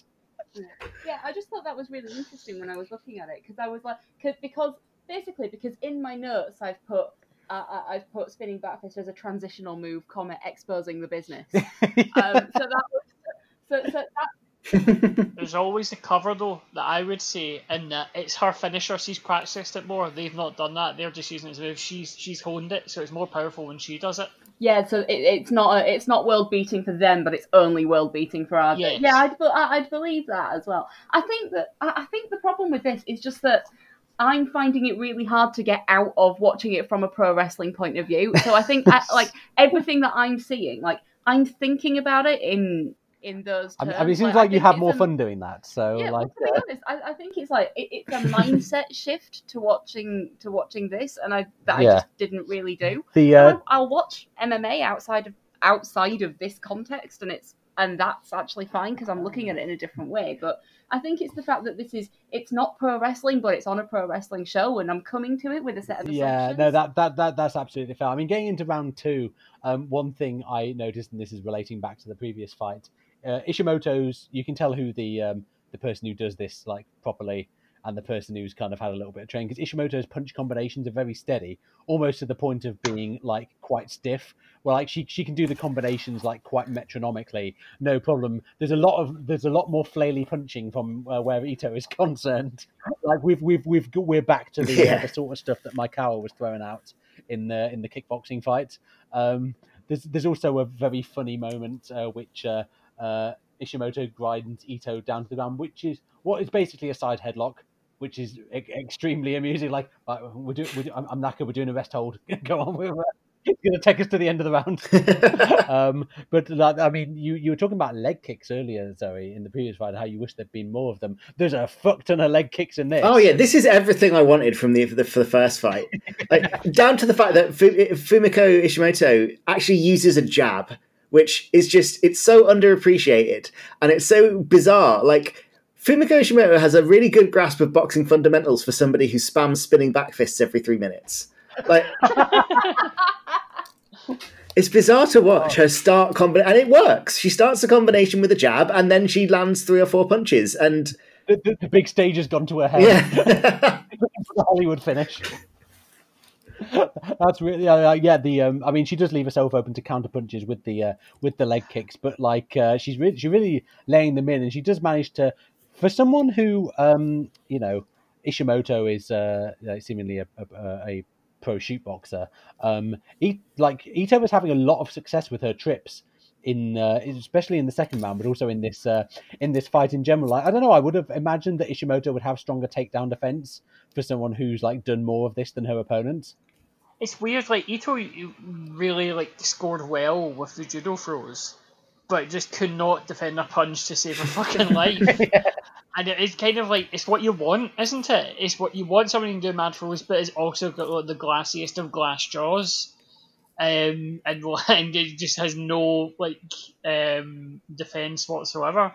Um, yeah, like it's it's fascinating because she could just get sparked at, at any point.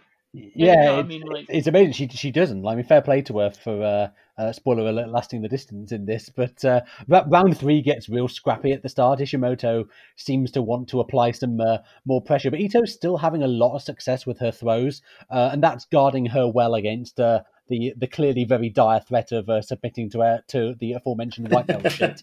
I think if uh, Ito would be winning this fight hands down if ground submissions were allowed because she's having real success with these uh, judo throws, and she, if this was MMA, she'd be able to transition into some into some ground submissions.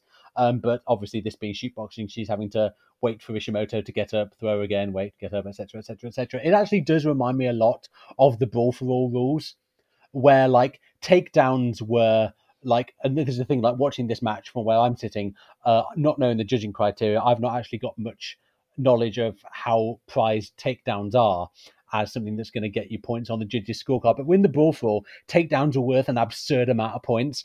And like I think the more proficient, like Steve Williams, who everyone's like, oh, ah, Steve Williams, he's a he's a hard man, great amateur wrestler. His fights are going to be really explosive. And Steve Williams had just worked out with the rules like, if I just keep taking them down, I'll get a shit ton of points and I'll get win. So all he did was just like do a takedown, wait for his opponent to get up, do a takedown because they can't defend takedowns, and rinse and repeat. So it kind of reminded me of that a lot. Of course, you've managed to raise the brawl for all in both of these episodes. Of course, you Hey, you, you, you know that that's that's my uh, that's my you know Zoe brings the actual knowledge of combat sports. I bring knowledge of the brawl for all. Plus, as we all know, the winner of this fight goes on to fight Butterbean. My God, I would watch that so much.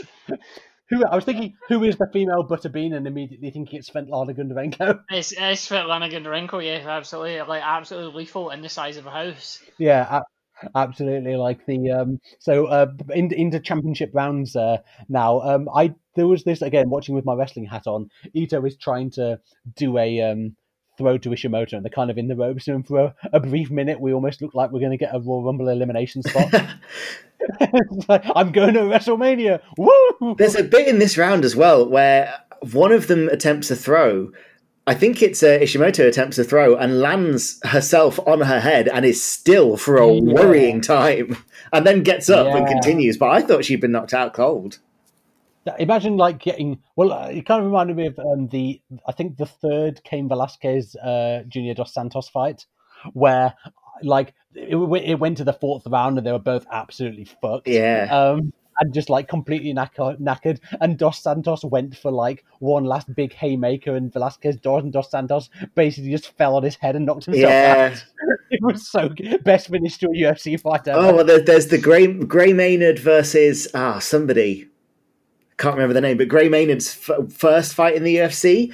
He took his opponent down in such a stupid way with his head out to the side, landed on his own head, knocked himself out, but in doing so, injured his opponent's rib.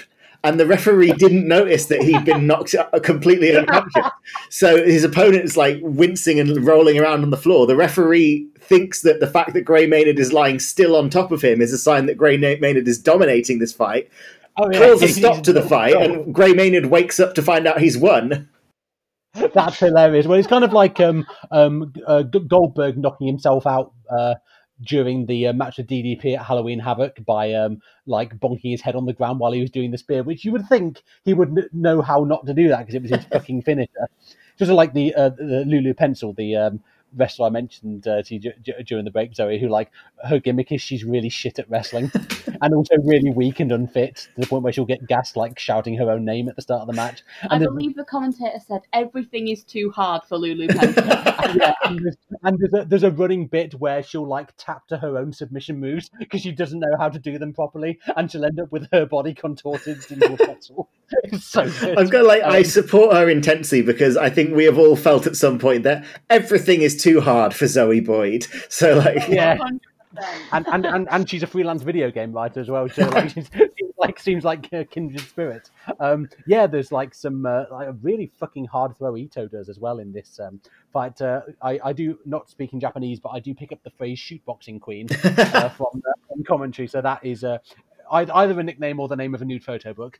Um, and uh, like there were some really hard leg kicks towards the end of the round to like the point where I almost fear an Anderson Silva style leg Ooh. break off your own kick to bring up the spectre of that absolute horror. Sorry, I feel like I've seen video of that. So I- you've not seen? Oh yeah, no. Basically, he kicks his opponent in the leg, and his own leg just goes like you know, like Psycho Sid's when he comes off the Oh, top rope. Uh, that was that was the first UFC fight I ever actually like sat down and watched. Oh my god. And like What an the sc- I still hear the scream. It's a scream, like because Anderson Silva was always very much.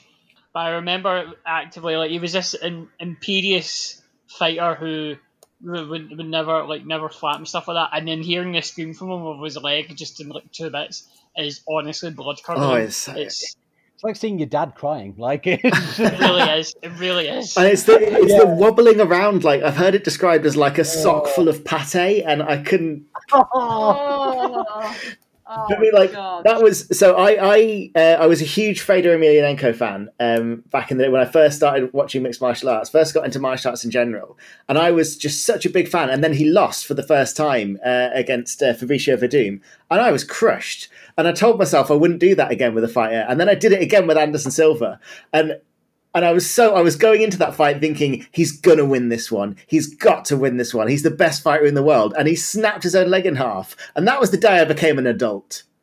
Like, I've been jaded and cynical ever since. Because hadn't he basically lost to this bloke before because he was fucking Oh yeah, yeah. He got knocked out but because he was being a So knob. this was the rematch. Oh, he's taking it seriously now. Oh, his his his leg is pate. Yeah. Sock full of pate sounds like something uh, Heston Blumenthal would serve up. Uh, I don't think that was the same year as Chael Sonnen's manky little toe when it was kind of bent. Oh yeah, it got dislocated. Oh. Good, good, good year for horrifying UFC injuries. Oh that, no, that um, was Jon Jones's toe, wasn't it? The, the idea it was um, Jon Jones dislocated his own toe taking Chael Sonnen down, and had I thought Chael Sonnen had a manky toe at one point. He might well. have done, but it was during the Te- Chelsea fight because the like Chelsea got immediately annihilated in the first round. But had he survived another thirty seconds longer, it would have gone to the oh, first round, and Jon Jones's dislocated toe would have been revealed, and Chelsea would have won by technicality.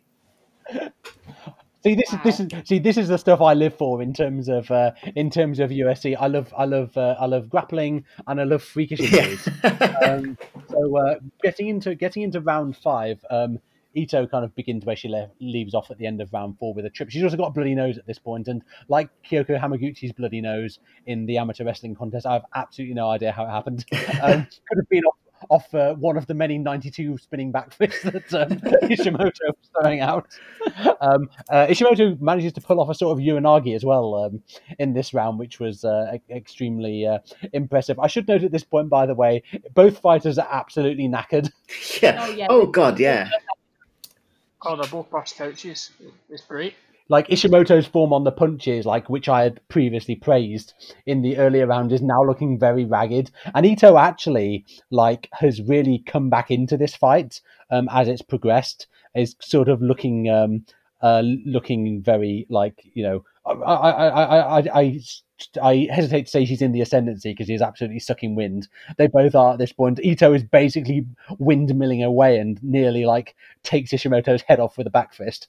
But like um, at the moment, we are very much regressing in terms of uh, technique, more into the sort of stuff you were seeing in the kickboxing fights. Yeah. Credit where credit's due, though. At no point do either of these women think, "I'm going to take it easy. I'm going to maybe like hang back a bit and not throw everything with every shot." They are just going for Yeah. each other. I, I, I, I still think my favorite uh, MMA fight ever is um, it was um, uh, Diego Sanchez versus uh, Gilbert Melendez. Uh, Oh, on God, the, yeah. actually, actually on the undercard of that uh, same of the uh, Cain Velasquez, Junior Dos Santos Dos fight, yeah. uh, earlier, but like, and that is like purely because they went at it so hard, and even by the end of the of the round, as the bell rings for the for the for the third round, they're still just full on nailing each other in the face, standing toe to toe. It's got this real visceral thing about it, and I I feel that this fight really captures the essence of that uh, Diego Sanchez Gilbert Melendez fight.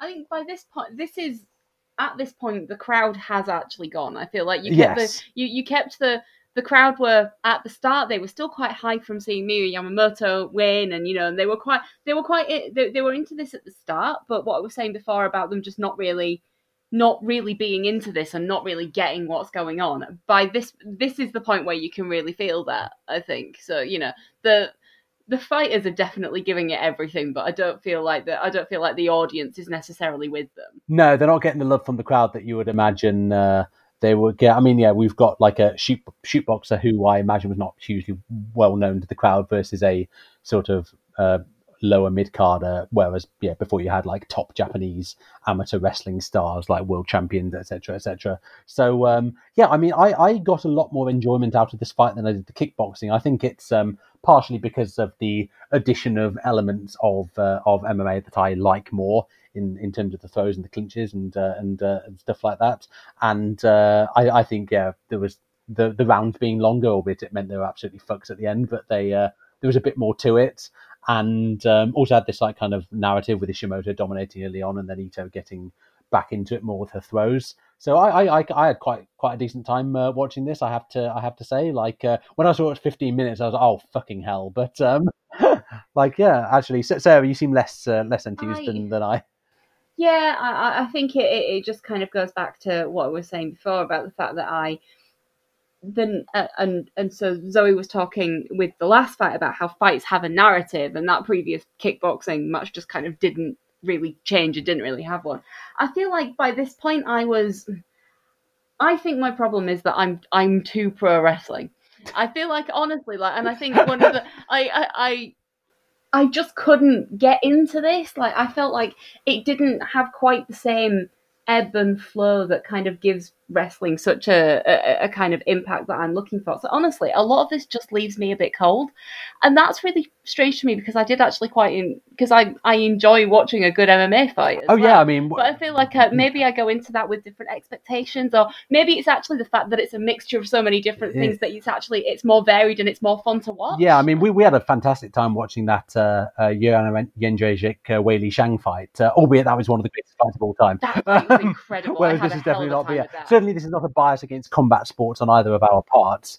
Yeah, I think this is. I think ultimately this is just me kind of.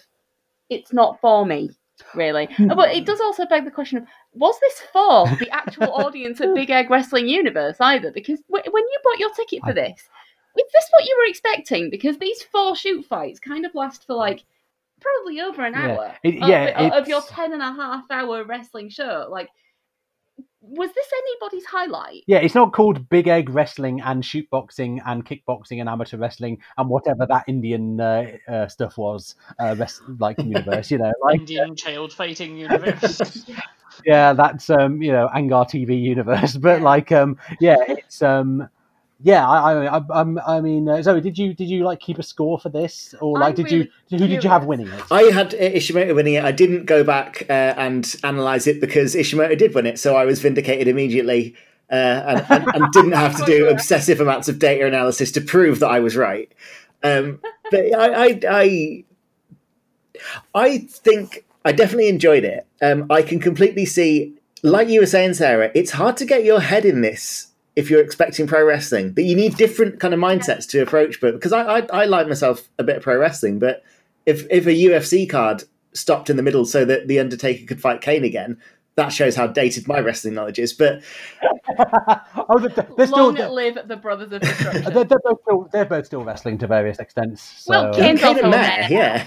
Kane, Kane is a Kane- mayor and an Kane and Kane an, is wrestling with coronavirus mask legislation. Um, and jobbing to it. yes, satire, satire. Welcome to Mock the Week. Um, Welcome to the new BBC right wing comedy. Yeah. Sorry, Zoe, you were saying?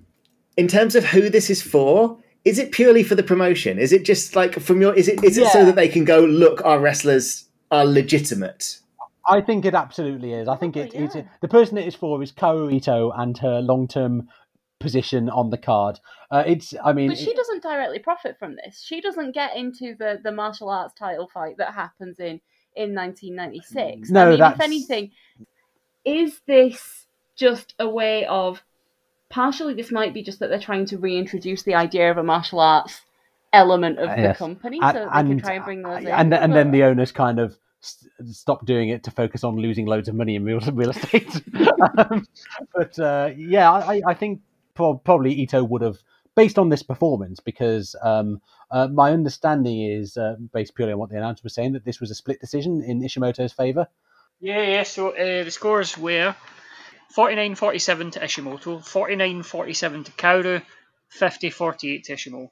Okay, so yeah, I, I think I think it was a close fight. I think a split decision was po- po- probably fair. I had Ito winning just about, but like w- again with the caveat, I know nothing, so like don't don't uh, don't pay any attention to that. Yeah, I, I, I think you're right. It's like the it's the old thing of um, our wrestlers are, uh, you know, this is what strong style was. You know, it isn't a type of, of wrestling. It's certainly not twatting people. Uh, but what it is is the idea that wrestling literally is a strong style. So this is why Inoki would at the time there was fuck all money in martial arts, so he could bring over uh, like a karateka who is at the end of their career and say, you know, do you want to earn like two hundred thousand dollars by jobbing to me in a wrestling match? Yes, I very much do, Inoki-san. So um, you know, by the by the nineties, you're getting towards the point where like uh, MMA and like various combat sports are becoming a little bit more popular, and like you know, maybe the opportunity to make some money out of it, you can't necessarily get away with doing a work. So maybe it's enough at the time that um, you know you put a wrestler in and they look competitive against a fighter. I mean, just just look at what that um, uh, fight against Don Frye did for Yoshihiro Takayama's career. He never won an MMA fight, but like he, he, he was very much good at like wailing away on people and getting pounded in the face in return. Like he, he lost that it fight. made him look legit, Yeah. and that helped with his pro wrestling. Yeah, he lost to Don Frye, and that made him a megastar. You know, so I guess it's the same sort of thing on a smaller scale um, here. Just being in the ring with uh, someone like that, and um, you know, fair play to Ito. She didn't have the big size advantage that uh, Maekawa had over uh, Sugar Miyuki. I think she did well in this fight, and I, I think she, if she didn't warrant the victory, she at least warranted being uh, in the running. And like one of the judges certainly felt like she uh, warranted the victory.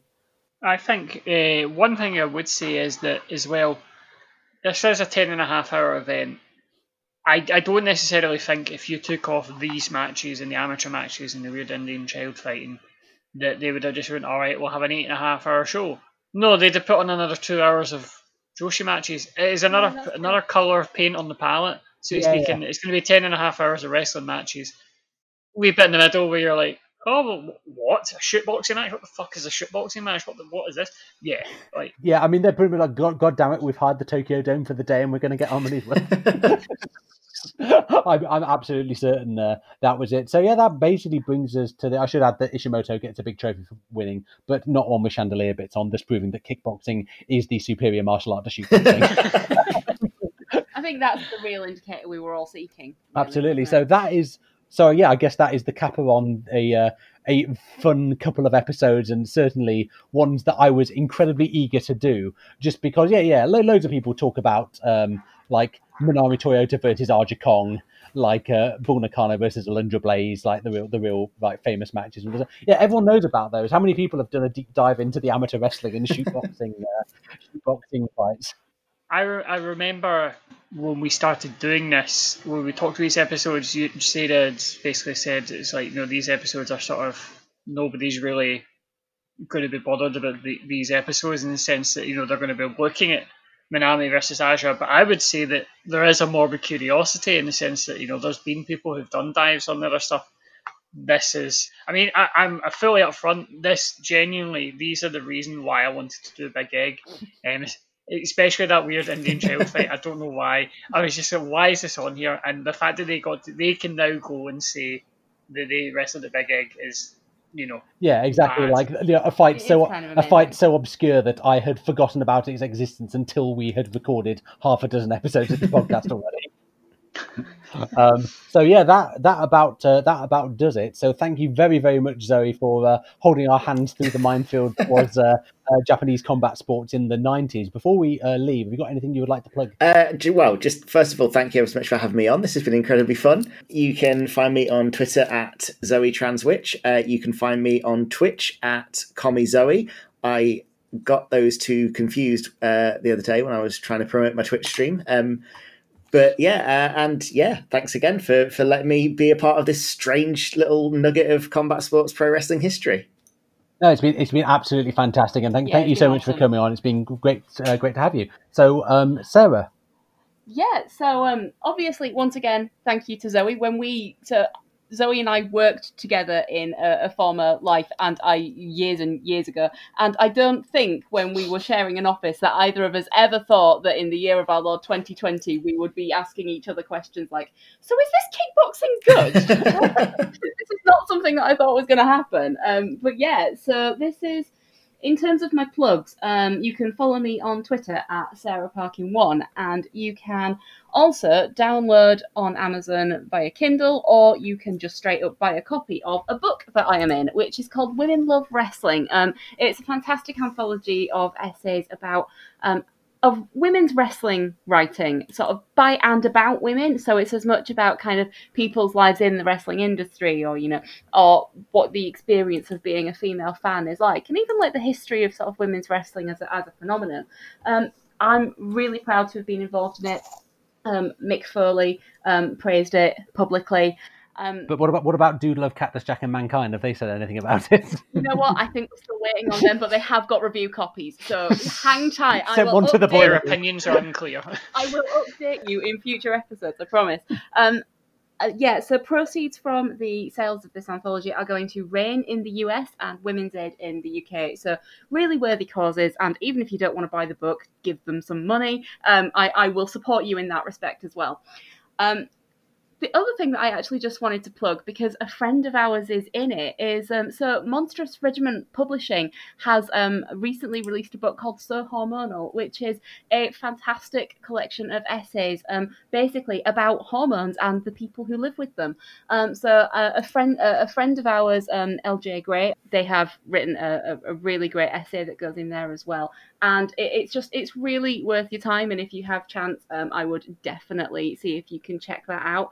Um, my copy, I was really excited when it arrived in the post about a week ago. So yeah, um, big up at Illustrated Law on Twitter as well, which is our, our friend who is in the book. Um, what else was I going to plug? Um, show notes. So we are publishing notes for each of these episodes. Um, you will find the link to the show notes in the episode description for this or in our various Twitter accounts. Um, so that will include sort of links to a lot of the random things we've referenced. I will include links to everything I know about Shuga Miyuki and Fumiko Ishimori in the hope that you can bolster that. Can, can, can you link please. to Fumiko Ishimoto as well? What did I say? Ishimori.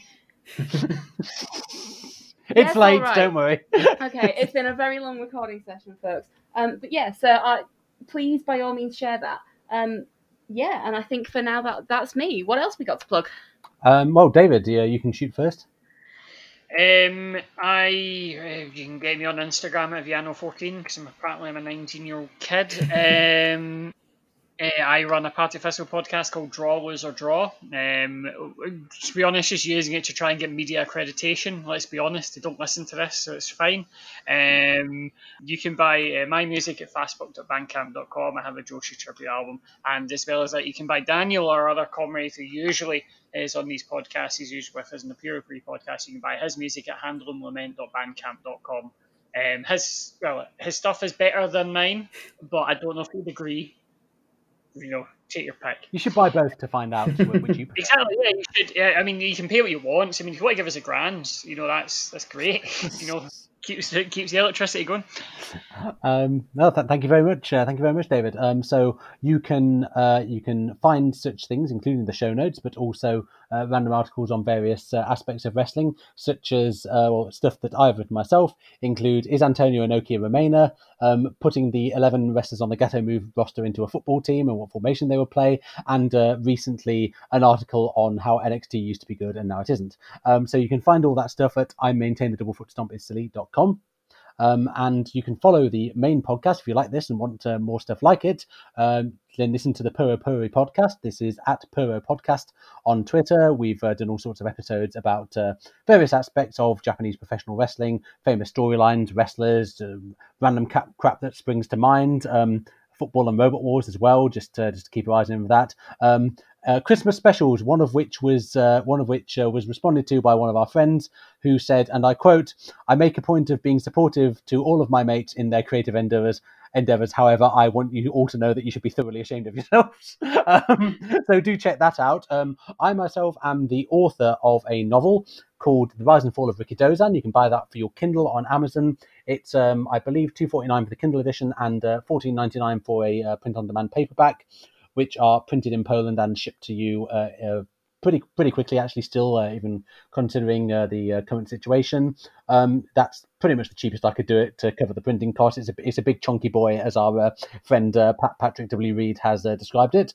Um, uh, but yeah, so essentially it's about the uh, the formation of professional wrestling in Japan in the late 50s and early 60s, centered around the figure of Rikidozan, the former sumo wrestler who became not just Japan's biggest wrestling star, but also its biggest sports star and biggest TV star, and about all the things that he got up to. And my protagonist uh, you know making his way in the world of professional wrestling and finding what lays beneath the uh, the glittering and glamorous surface.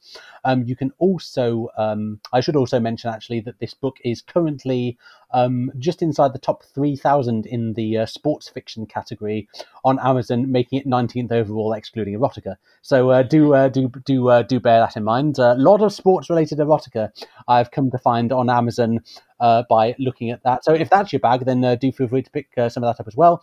And I would add that you don't need to know anything at all about uh, Japanese wrestling or indeed wrestling at all to enjoy the novel. I've written it um, with my with my uh, writing skills so that you can um, enjoy it even if you actually don't know the full thing. All the main terms are explained to you, but there are little Easter eggs. Uh, for the long-time wrestling fans who get a kick out of it, and also just for my personal amusement, because why else would you write anything? Um, I um, also am uh, have a uh, chapter in a book called The Hundred Greatest Literary Detectives. I talk about um, Jasper Fforde's, uh, well, quite literally a literary detective, Thursday Next, in that she actually goes inside books and does things like um, uh, getting um, uh, matey boy from Wuthering Heights, Heathcliff, that's his name. He's ab- he's absconded. They need to get him back because otherwise, the like people can't read the book without him. They have to get a stunt double in, all stuff like that. Very weird and wonderful stuff. So yes, um, if you have the uh, slightest interest in uh, detective fiction, uh, do check that out.